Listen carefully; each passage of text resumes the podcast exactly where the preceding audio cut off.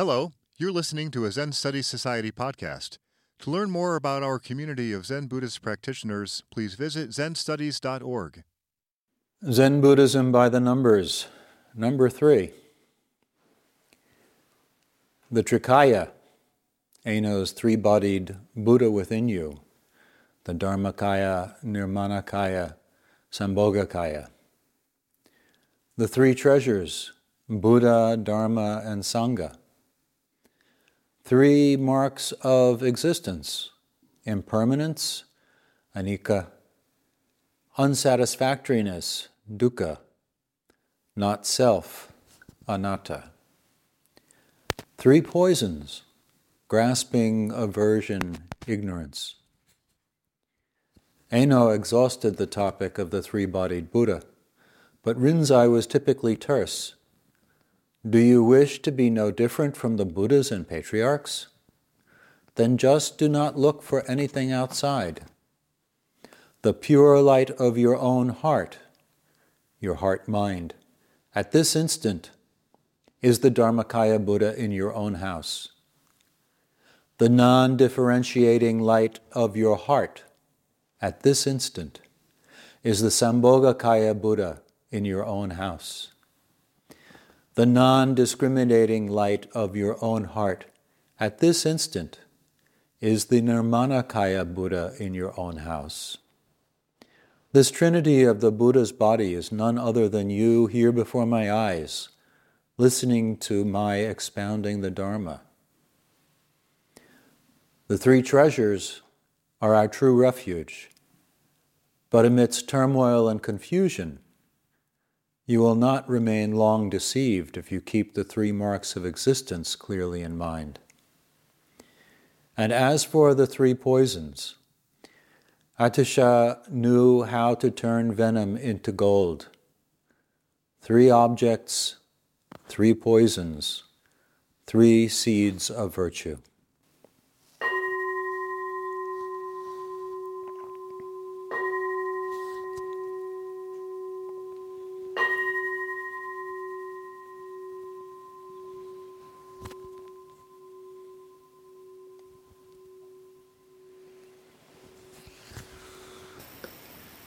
So even in this one Rohatsu day, we can now say that it's afternoon. Just a little bit afternoon, but afternoon. We're entering the home stretch. It's funny, the more often you do rohatsu, the faster the Rohatsus seem to go. You know, the first time that you do it, the eight days just it seems like about eight years. You seem to you seem to age you know.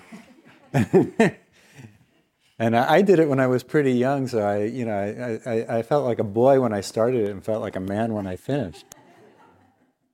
Um, but the more times you do it you know you develop this rhythm and it just it just flows so naturally.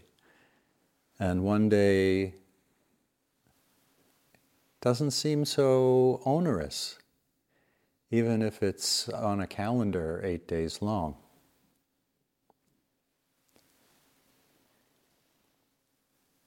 I hope that many of you have gotten to that point.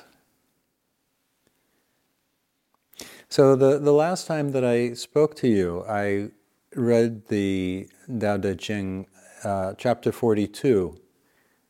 And that chapter begins with Tao engenders one, one engenders two, two engenders three, three engenders the 10,000 things.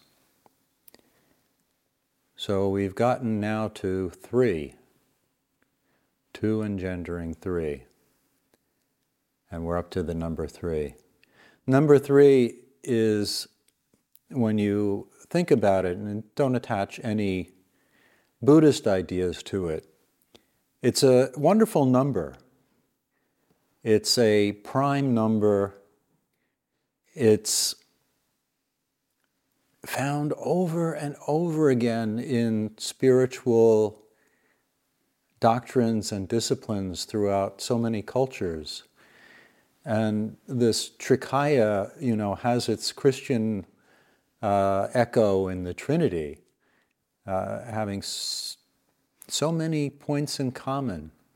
And three is a number of stability. Think of the tripod that this camera is on. You know, one is a wonderful number, it's an absolute. Two is a wonderful number also, but three, you get to three, and suddenly it feels very solid. It feels settled. And all of the concepts in Buddhism that are related to the number three, or most of the concepts at least, have that settled feeling to them. The Trikaya, which um, is an attempt to explain the facets of what we think of as Buddha, or you could think of as God, or the Spirit, or you know whatever whatever word you'd like to use for it.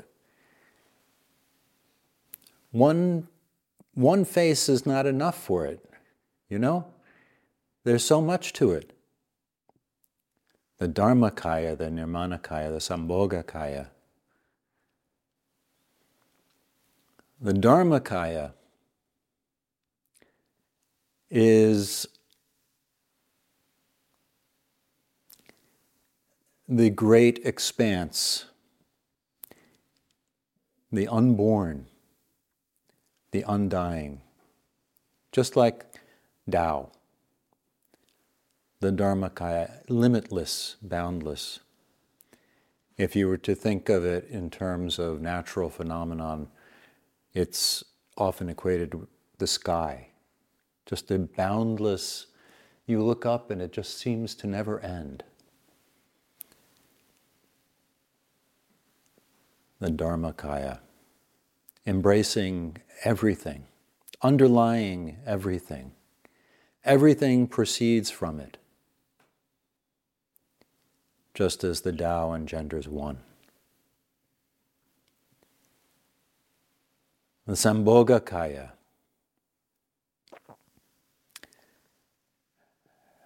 This is sometimes called the body of enjoyment, the Dharmakaya being called the body of truth, the body of enjoyment.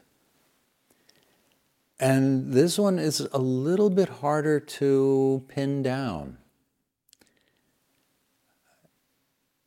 It's a bit nebulous. If you were to follow this nature analogy, it's like a cloud. It's there, but it, it shifts. It's never the same. You can think of it as the mandala of spiritual connections. All of these emissaries that come and they contact and they generate something else. The Sambhogakaya. In the Christian analogy, you might think of it as the Holy Spirit. And the Nirmanakaya, the body of emanation. This is the easiest to conceptualize because we have examples. The Buddha, Shakyamuni Buddha, the Buddhas to come, the Buddhas that preceded Shakyamuni Buddha, the ones we chant in our Teidai Dempo, the Nirmanakaya. To follow the Christian analogy, you could think of Jesus Christ, the Dharmakaya made flesh temporarily to impart the teachings. Of course, Zen being Zen, the ancestors have a very different interpretation of all of these things. The sixth patriarch, Eno, or in Chinese, Huineng, in the Platform Sutra, speaking of the Trikaya, he said, Good friends, while I confer on you the formless precepts, you must all experience this for yourselves. Recite this together with me, and it will enable you to see the three bodied Buddha within you. I take refuge in the pure Dharma body Buddha in my own material body, the Dharmakaya. I take refuge in the myriad fold transformation body Buddha in my own material body, the Sambhogakaya. I take refuge in the future and perfect realization body, Buddha in my own material body, the Nirmanakaya. Now recite this three times. This material body is an inn and not a fit refuge. But the three bodies I just mentioned are your ever present Dharma nature. Everyone has them. But because people are deluded, they don't see them. They look for the three bodied Tathagata outside themselves and don't see the three bodied Buddha in their own material body. Good friends, listen to this good friend of yours. And I will tell you, good friends, how to see within your own material body the three bodied Buddha that arises from this nature of yours. What do we mean by the pure Dharma body Buddha? The Dharmakaya. Good friends, everyone's nature is fundamentally pure. And the 10,000 dharmas are present in this nature. If we think about doing something bad, we commit bad deeds. And if we think about doing something good, we perform good deeds. Thus, we know all dharmas are present in our nature. But our nature itself remains pure. The sun and moon are always shining. It's only due to cloud cover that there's light above but darkness below, and we can't see the sun or moon or stars. Then suddenly the wind of wisdom comes along and blows the clouds and drives the fog away, and a panorama of 10,000 images appears all at once. Our nature is pure, like the clear sky above. And our wisdom is like the sun and the moon our wisdom is always shining. But if externally we become attached to objects, the clouds of delusion cover up our nature and we can't see it. Then, because we meet a good friend who explains the true teaching, our delusions are blown away and everything inside and outside becomes perfectly clear and the 10,000 dharmas in this nature of ours all appear. This nature of ours, in which the 10,000 dharmas are present, is what we mean by the pure dharma body. Those of you who take refuge in yourselves, if you get rid of bad thoughts and bad practices, this is called taking refuge. What do we mean by the myriad fold transformation body? The Sambhogakaya. If we didn't think, our nature would be utterly empty. When we think, we transform ourselves. If we think evil thoughts, we turn into the denizens of hell. If we think good thoughts, we turn into the deities of heaven. Malice turns us into beasts. Compassion turns us into bodhisattvas. Wisdom transports us to the higher realms, and ignorance sends us into the lower depths. Our nature is constantly transforming itself, but deluded people are unaware of this. Once we think of goodness, wisdom arises. One lamp can dispel a thousand years of darkness, and one thought of wisdom can end 10,000 years of ignorance. Don't think about what's past. Keep thinking about what's next. When your next thought is always good, this is what we call the realization body.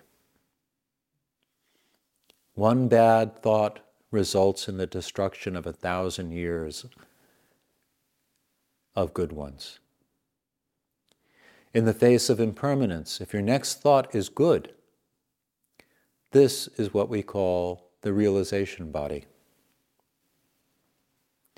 The thoughts that come from the Dharma body are your transformation body, the Nirmanakaya. And when every thought is good, this is your realization body. When you yourself become aware of this, and when you yourself cultivate this, this is called taking refuge. Your material body is made of flesh and bones. Your material body is but an inn and not a fit place of refuge. Just become aware of your three bodies, and you will understand what is truly important.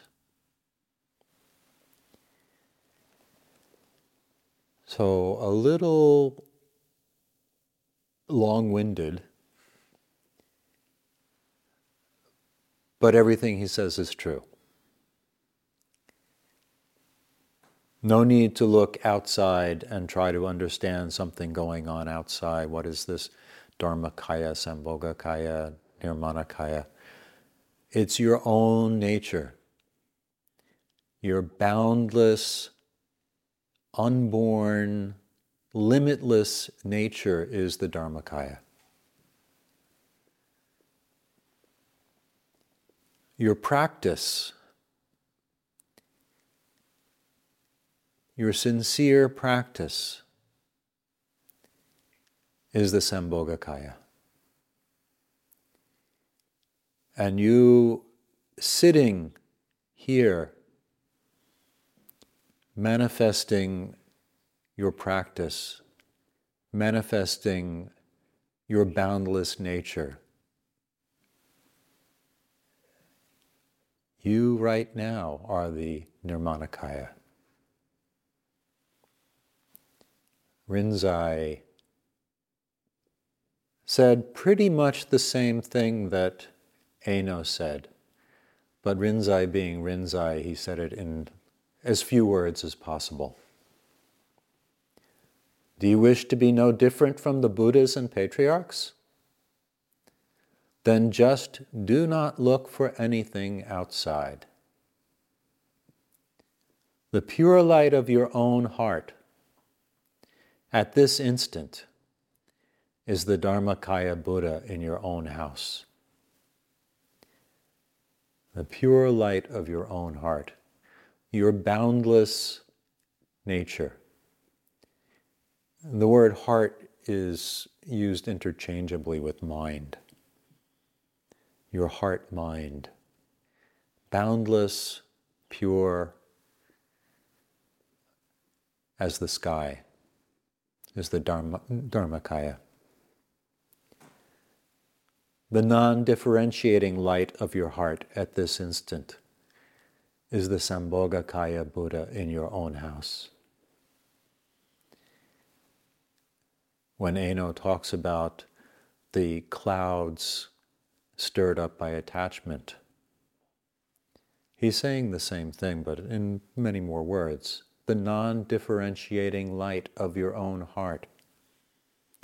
That open heart that embraces everything the good, the so called bad, the pain, the joy.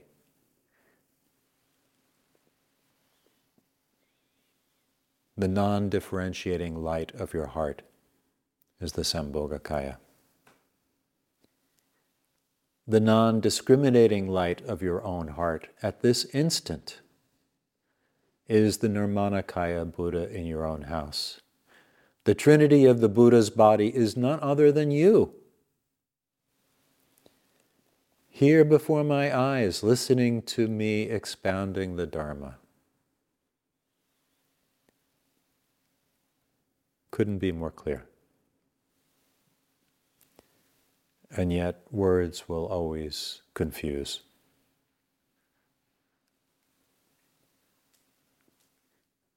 You know what he's talking about when you sit and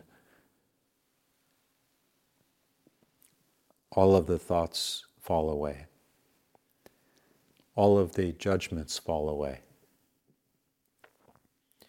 The pain is not pain anymore, but just something that brings you deeper into samadhi. The tiredness is not tiredness anymore, it's just something that breaks down little barriers.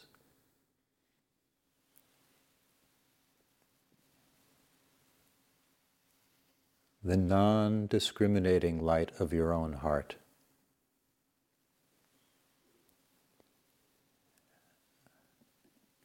That's all we're doing when we're doing Zazen is looking into our own heart, our own heart mind.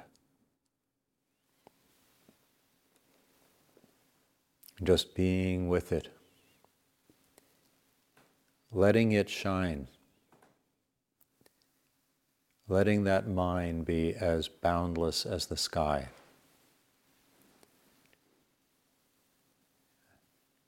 Whatever clouds come, whatever rain comes, it's all just this. So that is the Buddhist Trinity the Dharmakaya, Sambhogakaya, Nirmanakaya. No reason to look outside for anything else.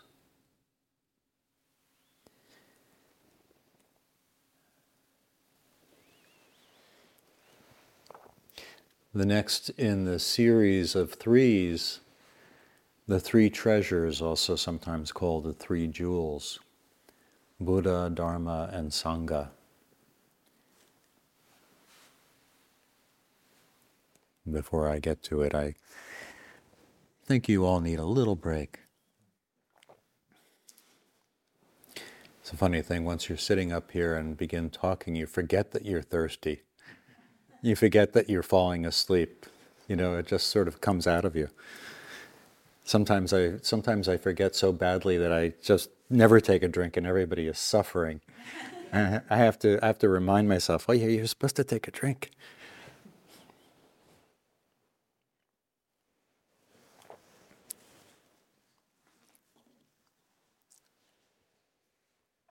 Okay, so the three treasures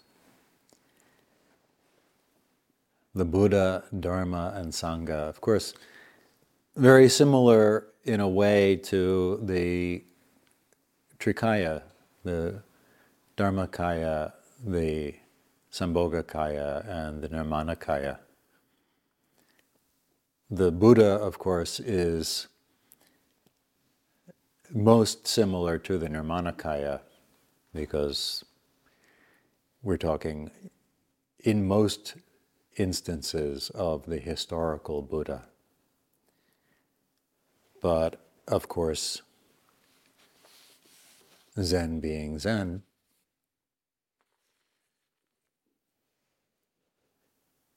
that's not what Buddha was to Bodhidharma. Bodhidharma, talking about Buddha, said, Buddha is Sanskrit for what you call aware, miraculously aware responding, perceiving, arching your brows, blinking your eyes, moving your hands and feet. It's all your miraculously aware nature. And this nature is the mind. And the mind is Buddha. And the Buddha is the path, the Tao. And the path is Zen. But the word Zen is one that remains a puzzle to both mortals and sages. Seeing your nature is Zen. Unless you see your nature, it's not Zen.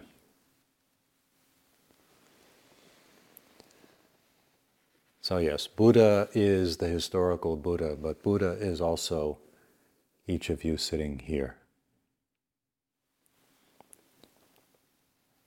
And just looking into your heart and seeing in your heart this Buddha nature, this miraculously aware nature.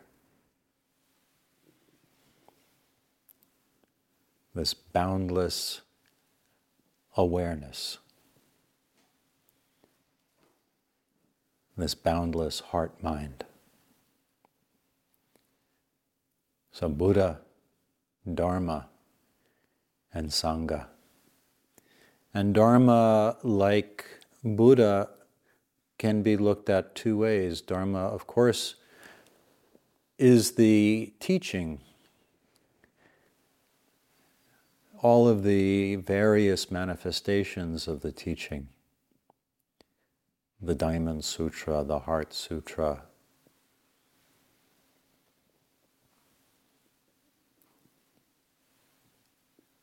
But all kinds of teachings, the teaching of a flower,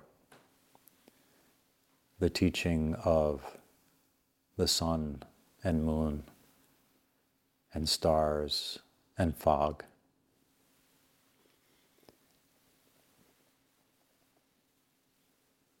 The teaching of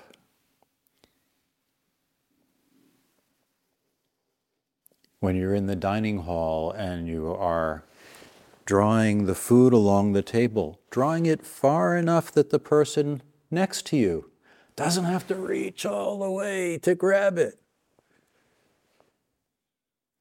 You pull it further than you need because there's somebody sitting next to you.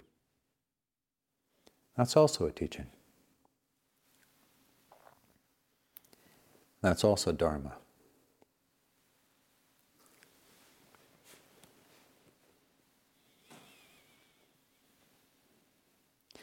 Dharma corresponds roughly to the Sambhogakaya.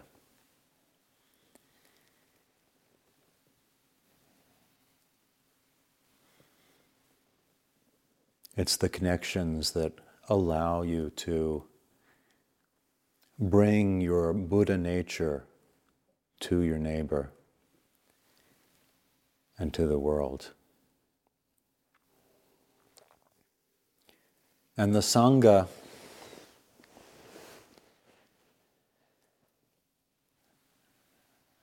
The Sangha is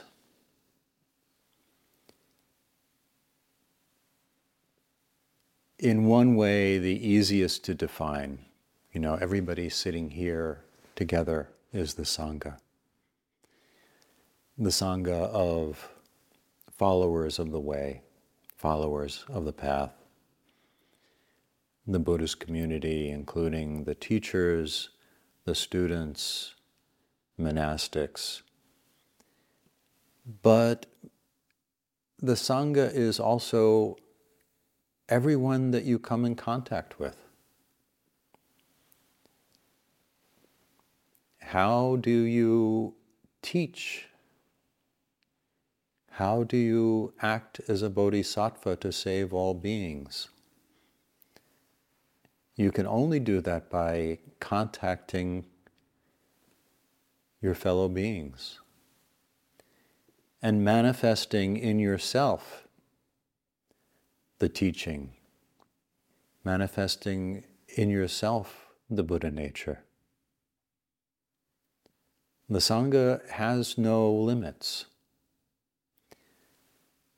It has no limits in terms of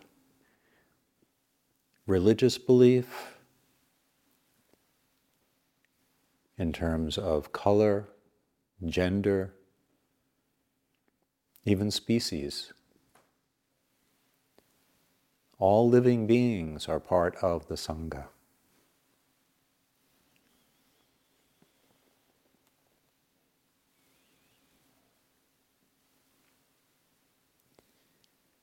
The three treasures. When you take refuge in the three treasures, you're taking real refuge. Refuge in the sense of the place of comfort, rest, trust, faith.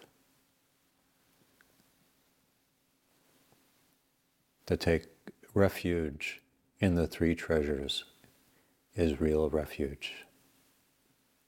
As Eno said, this body is not a fit refuge. It's an inn, it's a stopping place. It will be with you for some decades and then gone. But the three treasures are a fit refuge.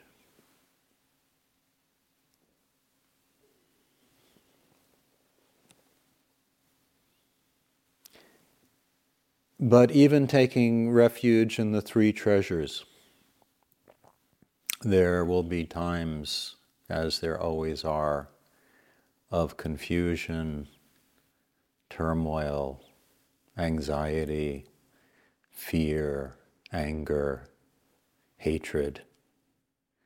There'll be times when your heart is troubled. Even having taken refuge,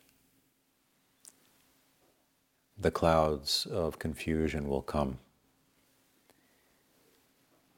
And when that happens, one of the methods for relieving this confusion is to clearly look into the nature of this matter. To look into your own heart and find the boundless nature within. And to look at the nature of existence, the three marks of existence. What is it that we are made of? And when I say we, I include all things this lectern, this platform, the bell, all of you, me. What is the nature of existence?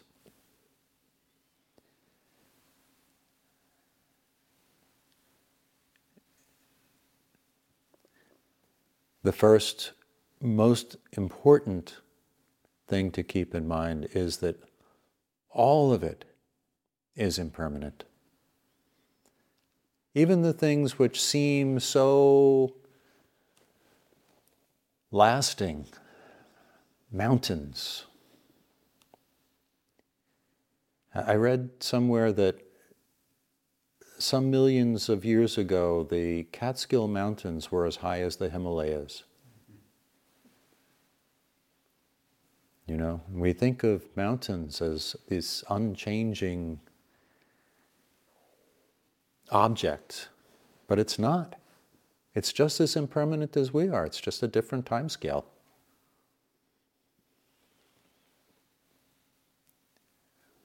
Mountains shift, seas dry up, continents drift. Planets are destroyed. Suns are destroyed. One of the beautiful things right now is the Webb Space tele- Telescope that is looking into the remote, remote past, close to the origin of the universe, only a few hundred million years after the origin of the universe, and looking at stars that no longer exist. We can still see them because their light has taken 13 billion years to get here. But those stars that are giving us their light now, they're dead.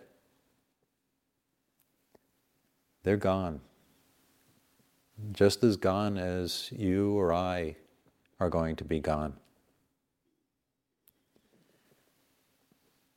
And perhaps, perhaps some of the atoms in us are from those stars because that's how all of the complex material, all of the larger atoms are formed. All of these explosions, the stars, they explode, and that's how, that's how we get these compounds. So, yeah, they're dead, but maybe they're living in you and me.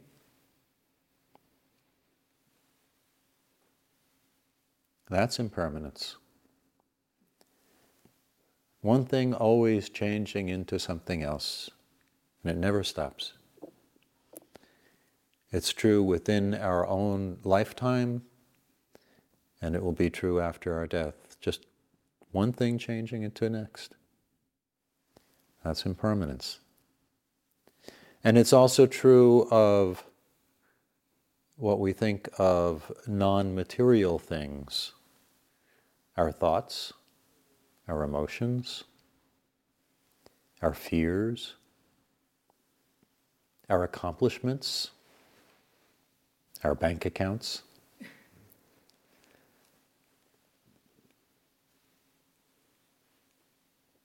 One thing getting bigger, one thing getting smaller, sometimes disappearing.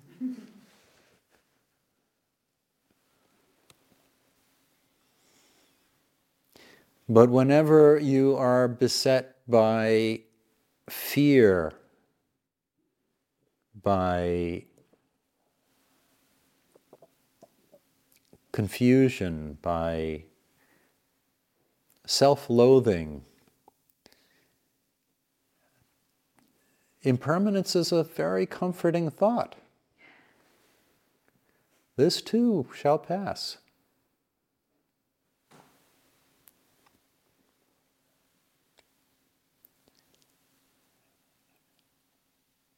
I sometimes think of um, the epidemic of gun violence in this country.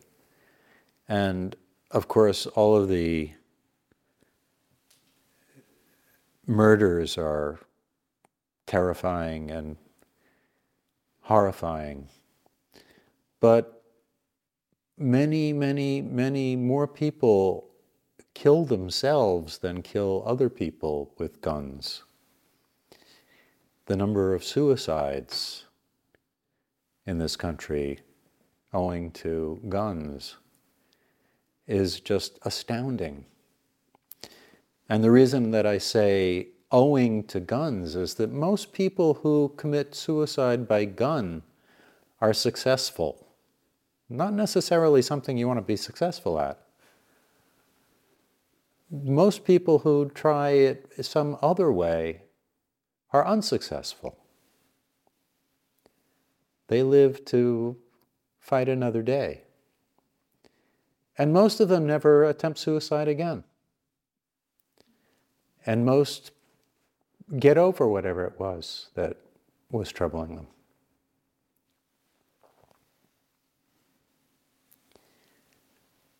Because of impermanence. Temporary insanity that leads to suicide passes. It's temporary. In almost all cases. But if a truly fatal means of attempting it is available, then you don't get a second chance.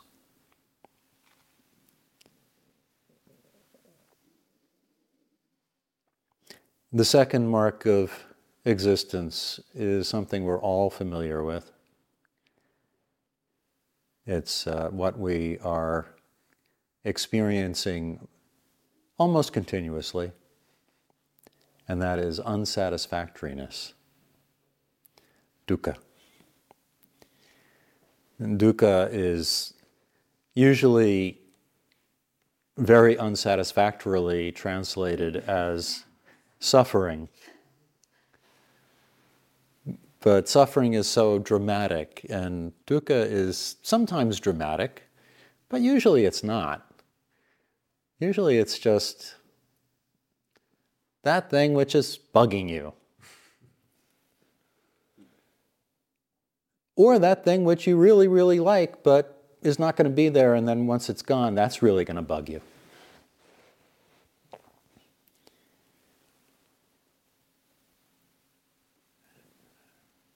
Just like impermanence. And dukkha is constantly shifting. And the third mark of existence is not self. That is to say, as we chant in the Heart Sutra, form is emptiness and emptiness is form. Those things that seem so solid really aren't. Those thoughts that seem so compelling will soon dispel because they have no lasting identity, no self.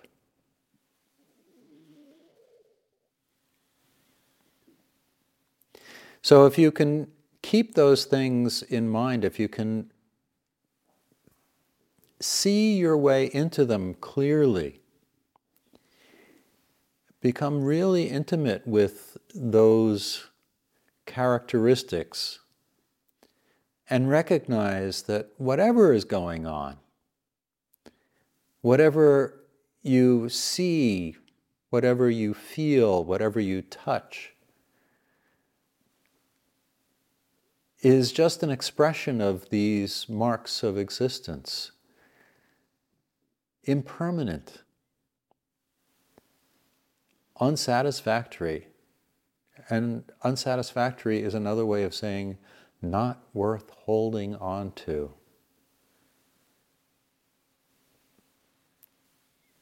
None of it is worth holding on to.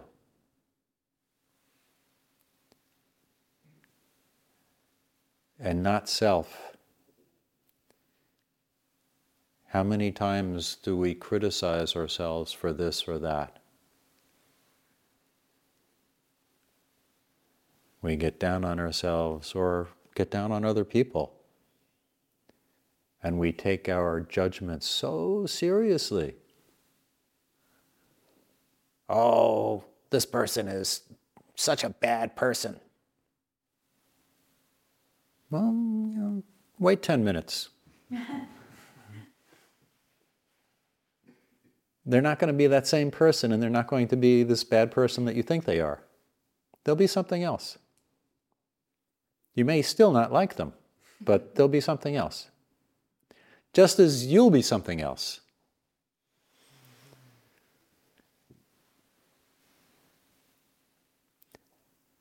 Whenever you're taking things too seriously, whenever you are just in the fog of confusion and attachment, remind yourself none of it is going to last. None of it is fundamentally real. It's all just a shadow. As the sun moves, the shadow shifts.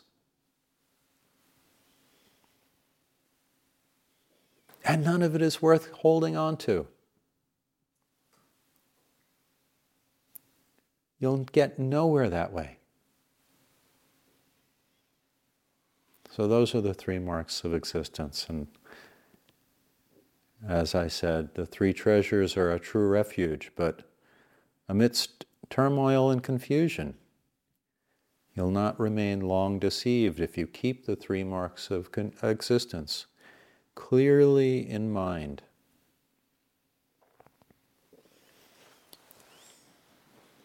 And along the lines of unsatisfactoriness, the last of the threesomes is the three poisons. The three poisons have been translated in so many different versions. I, I like the version of grasping, aversion, and ignorance because I think they cover the most bases.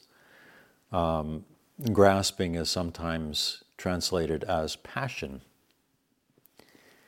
If you think of the lust for money, the lust for power, the lust for sex, whatever lust is there, the attachment, the reaching out and taking hold. That's grasping.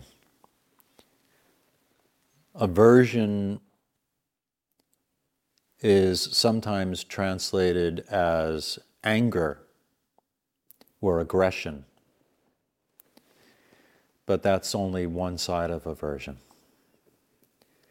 That's to get back to number two, and yin and yang. That's the yang side of aversion the active, forceful side of aversion. But just as important is running away, avoidance. Just something that, you know, some, it's summarized by fight or flight, right? If something is threatening you, you've got the choice of beating it up and triumphing that way or running away to live another day. The problem is that most things really don't call for such kind of behavior, but we do it anyway.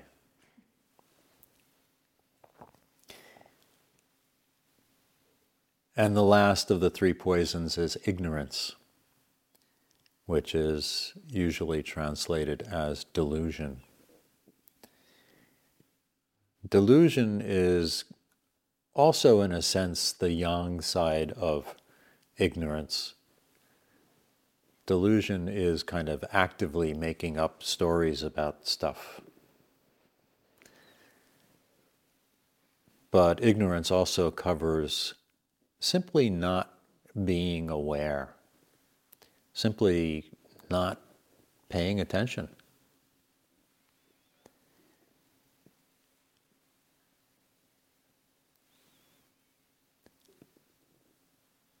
There's a there was a psychological experiment. Um, I forget when it was performed, but it's it's not very recent. Um, in which they uh, were testing people's perception. And they um, were, they had a crowd watching a basketball game. Um, I think it was a video of a basketball game.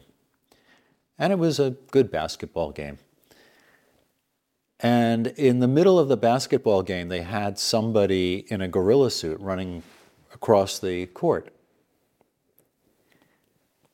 And they asked afterwards, you know, what did you see? And, and people described the basketball game and the colors of the uniforms and the, the way the players played and the, you know, how many goals were scored and all, all of this stuff. And almost nobody saw the gorilla because they weren't looking for a gorilla. They were looking for a basketball game. I think it was something like 10% of people saw the gorilla. And everybody else just saw the basketball game. And this is our common experience. We see what we are looking to see. Our preconceived ideas of reality is what we see. And when reality doesn't conform to our preconceived ideas, we don't see it. This is ignorance.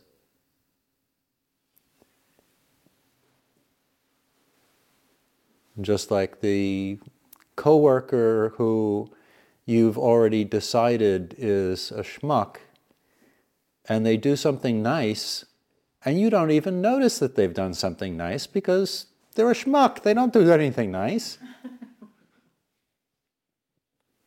this is ignorance. And the three poisons are always with us. There's really no getting away from them. They're always there with us. You can do zazen for a thousand years and you will still be prone to grasping, aversion, and ignorance. So, what do you do about it? There was this guy, Atisha. I'm not sure how to pronounce his name. Um, Atisha was a prince. And it seems like all of the great Indian teachers were princes. You know, Shakyamuni was a prince, and Bodhidharma was a prince, and Atisha was a prince. But they all leave. They, you know, that's their rebellion against their family. They, they go off and they become holy men. So Atisha went off and became a holy man. And he studied with many, many, many teachers, reputedly 150 teachers. Um, and he embarked on a career of, um, I guess you could call it itinerant preaching. And he went from Bengal in India to uh, Tibet and also to Sumatra, which kind of surprised me. And in Tibet, he Tibet had already, just like um, Buddhism had been introduced in China when Bodhidharma was there, had already been there for hundreds of years. Buddhism was already there in Tibet, but it was in decline. In fact, it, it had been badly suppressed by, by a Tibetan king. And it was really just kind of falling apart. Uh, and Atisha came and really reinvigorated Tibetan Buddhism. And he's famous for lots and lots of things, but one of the things that I know him best for and um, I really love um, was the mind training, um, the Lojong slogans that he developed, which are 59 slogans which are guides to meditation practice, the practice of relationship, the practice of opening your heart, and the practice of examining yourself. And he came up with all of these wonderful, wonderful slogans to help guide people. Um, there are two really good books on it that I can recommend if you're interested. One is from a Zen perspective, and it was written by Zoketsu Norman Fischer, um, who is a Zen priest in the San Francisco Zen Center lineage, um, you know, it passed down through Shunryu Suzuki. Um, and the other is Pema Chodron, who was a student of uh, Chogyam Trungpa Rinpoche. Um, her book is called Start Where You Are, and his book is called Training in Compassion. Both really excellent books. So if you have free time after sesshin, look them up. Um, anyway, the eighth of the Lojong slogans says three objects, three poisons, three seeds of virtue. So this needs a little explanation. Three objects are refer not to a specific object, but the um, reaction that they instill. So the three objects are pleasant, unpleasant, and neutral. Pleasant objects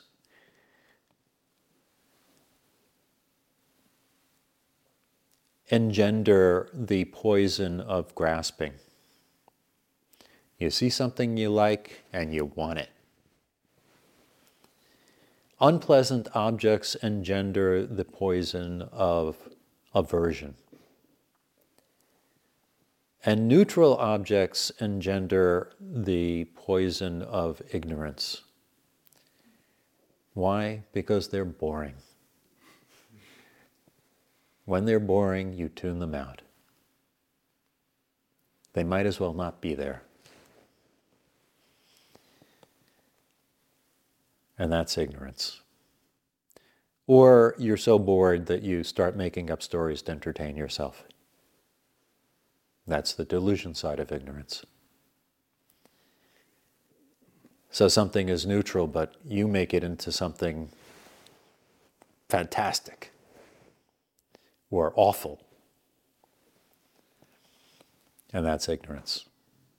So, three objects pleasant, unpleasant, neutral. Three poisons grasping, aversion, and ignorance. So, what are the three seeds of virtue? Okay. The three seeds of virtue are how you handle these objects and poisons. The first thing that you have to do is to pay attention. What do we chant at mealtime?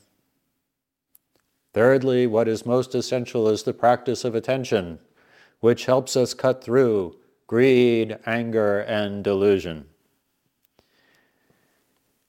If you're not paying attention, you don't even know that, that it's there. Right? You're angry, you don't even know you're angry. Right? You're afraid, you don't even know you're afraid. You're making up weird stories about something which is completely normal, and you don't even know you're making up weird stories because you're not paying attention.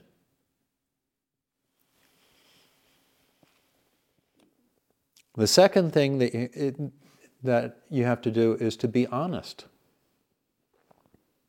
When you are angry, admit to yourself, I'm angry or I'm afraid, or I'm anxious.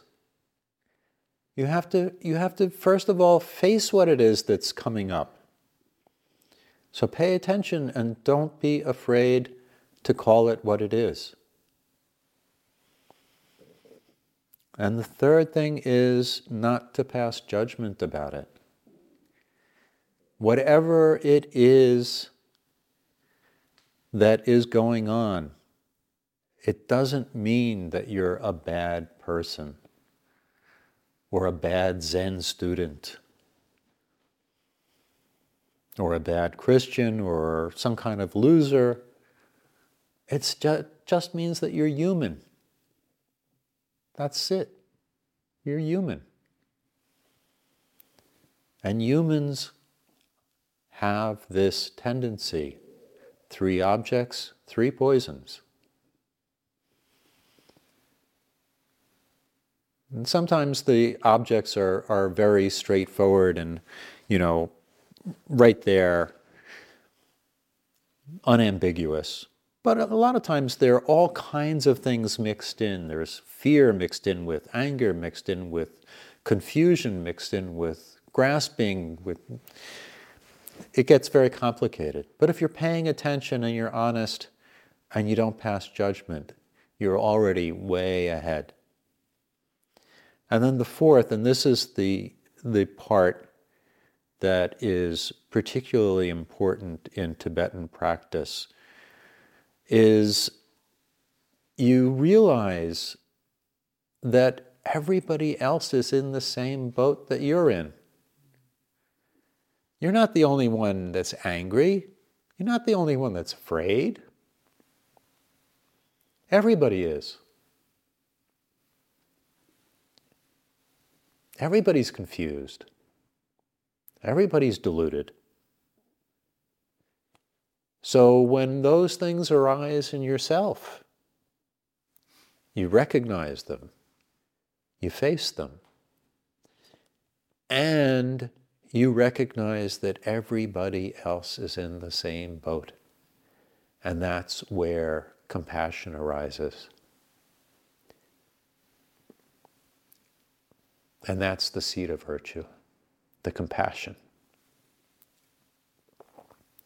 Recognizing that everybody is suffering in the same way that you are. And you can offer your own suffering for everybody else. May I suffer this anger so that other people don't have to suffer it. May I suffer this pain so that other people don't have to suffer it.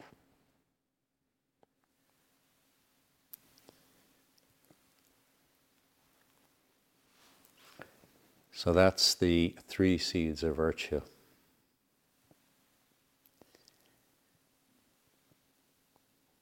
So when when these things arise in you, you don't have to condemn yourself. You say, "Oh, this is my chance to show compassion for everyone."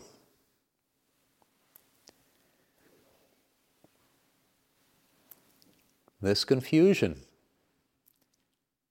this fear, this anxiety. Everybody else is going through it. I'm no different. Let me feel this now so that they can be free of it.